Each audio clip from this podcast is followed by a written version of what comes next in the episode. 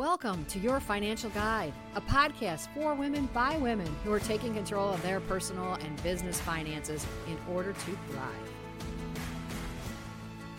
You're going from day to day, month to month, year to year, working on your business, caring for your family, taking care of all your obligations, but you wonder sometimes if you're making any headway in your financial life. Well, we're going to give you in this episode one annual metric that you can look at to assess your progress. In this podcast, we'll talk about one easy number you can keep in your personal documents that will help you see if you're making financial progress. Just like standing on a scale to assess your weight, this number isn't really hard to ascertain, but it can be really helpful to let you cheer your progress or make changes if you're not where you want to be. It's not an indicator of success or failure, but sometimes seeing something in black and white can get rid of some of that stress because it's tangible. And then we can start to work on change a little bit at a time. So it becomes less overwhelming. By the end of this episode, you'll know how to get this number and learn how you can use it in the future. And we'll share a template in the comment section for you to use to make it even easier. Okay, time to get down to our question of the day. How can I tell if I'm succeeding financially?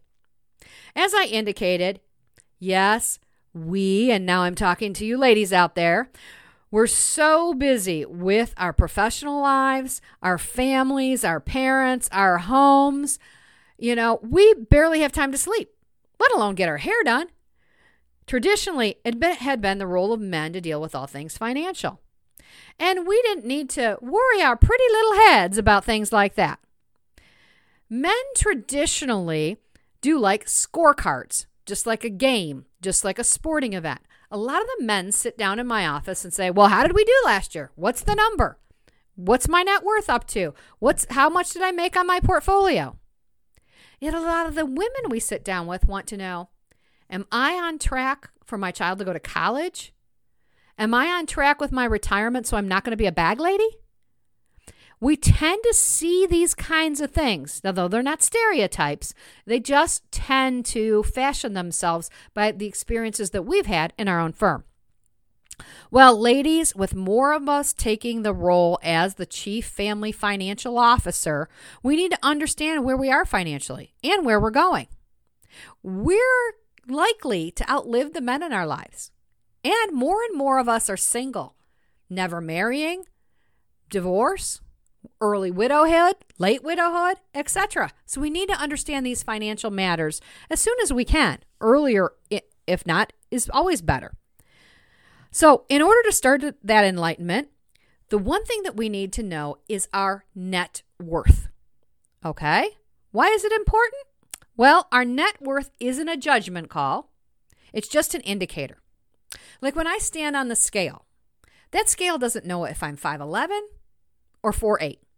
By the way, I'm about five one, And it doesn't know if I have, you know, a really muscular body or a very thin boned.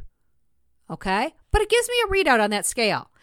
And when I am trying to eat healthy and exercise and I gave up that donut today, I want to see that scale number go down. Just like when I'm trying to pay off debts, save money in my corporate retirement plan, I want to see my net worth number go up and become better. These are indicators that we're doing something, you know, favoring our long term health, financial health, and well being.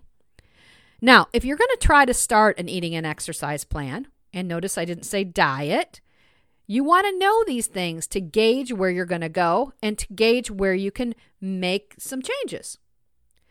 So, your wet net worth is kind of like that scale you need to list everything you own. So, the first step, and on our worksheet, you'll have a, uh, an area that you can list everything you own. From your home, do you own it?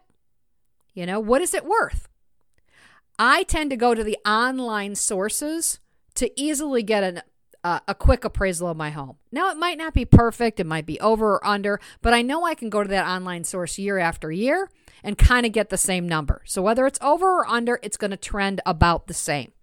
Um, that might be really good for the price of your home. The same as the value of an automobile. or other, you know, major thing like that, you can go out to Kelley Blue Book or some of these other places and get the value of your your automobile as it is today because it might have depreciated since you bought it. Okay?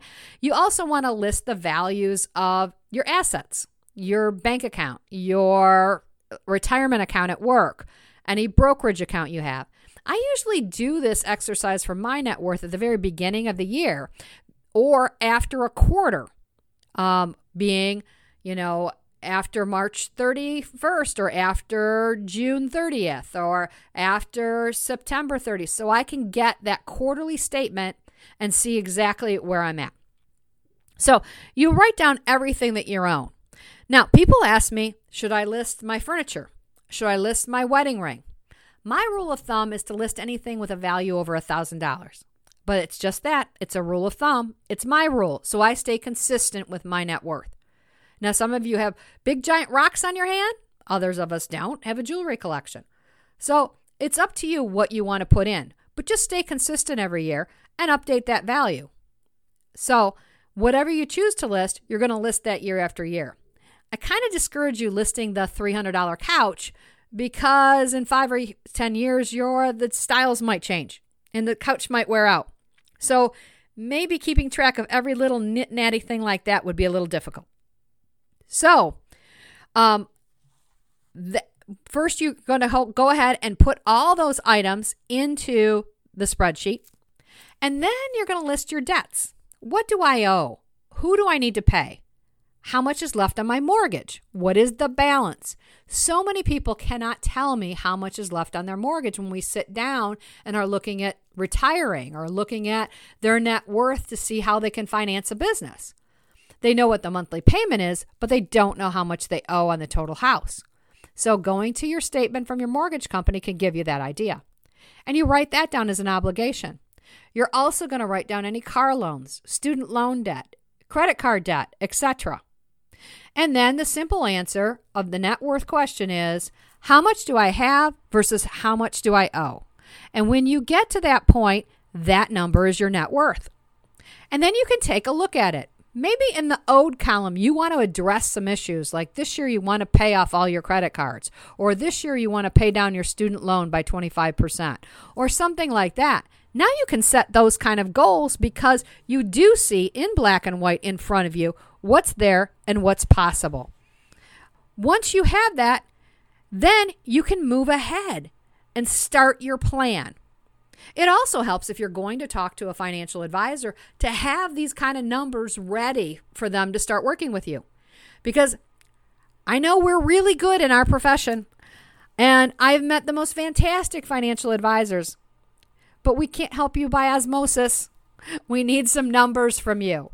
If anything, if it's too troubling, take all these statements, bring them to your financial advisor, and they should provide you with a net worth statement at the very beginning of that relationship as one of the first steps in their analysis. So, just like that donut, the scale doesn't seem to move sometimes when we want it to. Let's say there's a year the stock market goes down and your 401k looks low, but maybe it's a year you also paid off your car and and also increased decreased the mortgage on your house. Your net worth is going to actually show that progress. So, and just like a diet or an eating plan or working out, it takes a while to really show that momentum. So be patient and this is an annual number, so we can look at it year after year, and it might give us reason to cheer our progress as we move forward. Thanks again for tuning in to Your Financial Guide for women by women. We hope you were able to learn something new. If you're enjoying our podcast, do us a favor and give us five stars. And don't forget to follow A New Path Financial on LinkedIn and Facebook. Until next time, keep your finances in focus so you can thrive.